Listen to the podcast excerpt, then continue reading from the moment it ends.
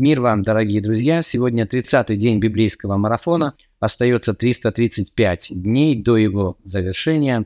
С вами Игорь Лигерев, и сегодня в Ветхом Завете мы читаем книгу «Исход», главы 22, 23 и 24, а также 30-й Псалом. А в Новом Завете мы заканчиваем чтение 20 главы Евангелия от Матфея, стихи с 17 по 34. В нашем сегодняшнем отрывке в Евангелии от Матфея мы читаем о матери – сыновей Зеведеевых, которая приступила к Иисусу Христу и, кланяясь, просила его о том, чтобы он посадил ее сыновей а, справа и слева от его трона в грядущем небесном царстве. Похоже, что ученики Иисуса заняли а, такую выжидательную позицию, поскольку они не знали, чем закончится разговор, а вдруг действительно Иисус пообещает, что они сядут справа и слева от него, и если они начнут возмущаться раньше времени, может быть, они пожалеют потом – ну, чисто по-человечески рассуждая. А, но как только они услышали, что Иисус не дает никаких обещаний, он говорит, что не от него зависит, кому сидеть справа и слева от него, а кому готово на Отцом Небесном, вот тот там и сядет, они начинают негодовать, как мы читаем в 24 стихе.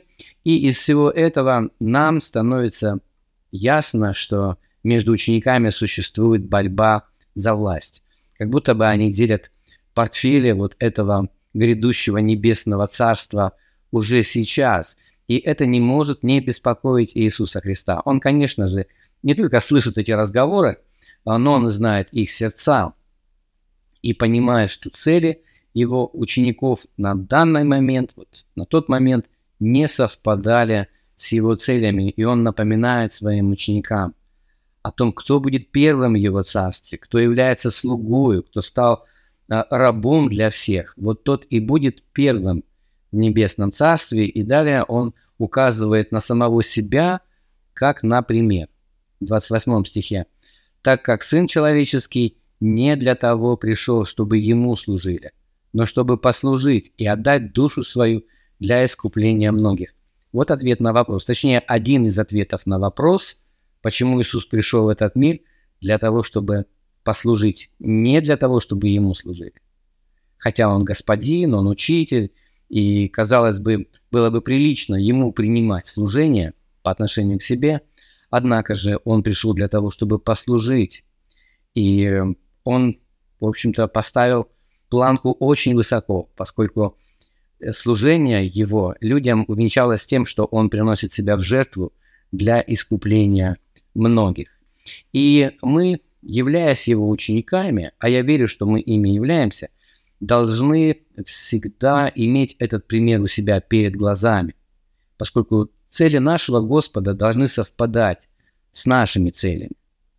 В этом случае мы действительно будем его последователями. Вот как еще можно по-другому перевести это слово «ученик». Последователь, то есть это тот, кто следует. И мы идем по следам Иисуса Христа путем, проложенным им. И если это не так, если у нас есть какая-то своя повестка дня в церкви, а, то в этом случае а, мы занимаемся каким-то пустым делом. Это пустая, мертвая религия, лишенная какого бы то ни было смысла. Потому что суть его служения вот здесь выражена в 28 стихе. Конечно, эту суть можно по-разному описать разными словами, и сам Христос э, не одиножды, не, а много раз говорит о том, для чего он пришел, какими-то разными выражениями, а, высказываниями описывая цель своего прихода, это один из способов описать, для чего он пришел.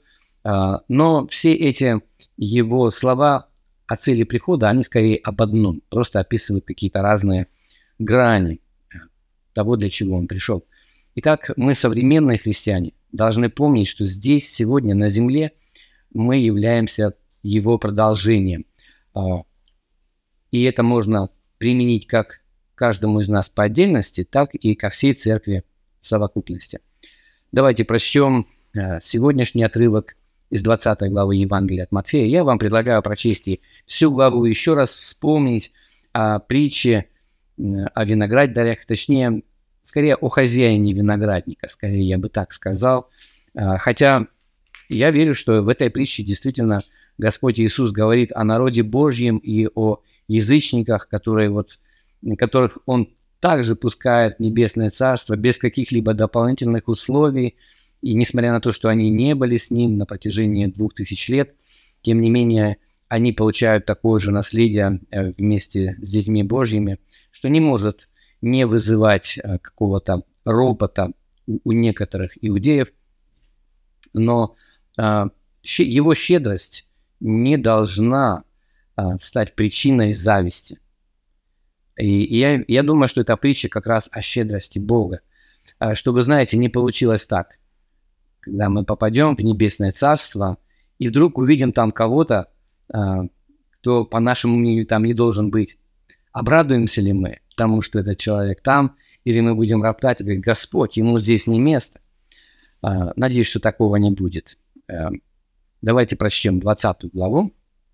Еще раз напомним себе о том, кто является первым в Небесном Царстве, а также, конечно же, три главы книги «Исход», 22, 23, 24 и 30 Псалом. Обратите внимание на вопросы, которые я, как обычно, прилагаю к своему видео. Задавайте ваши собственные, комментируйте и подписывайтесь на наш канал «Библейская среда». И пусть Господь благословит вас.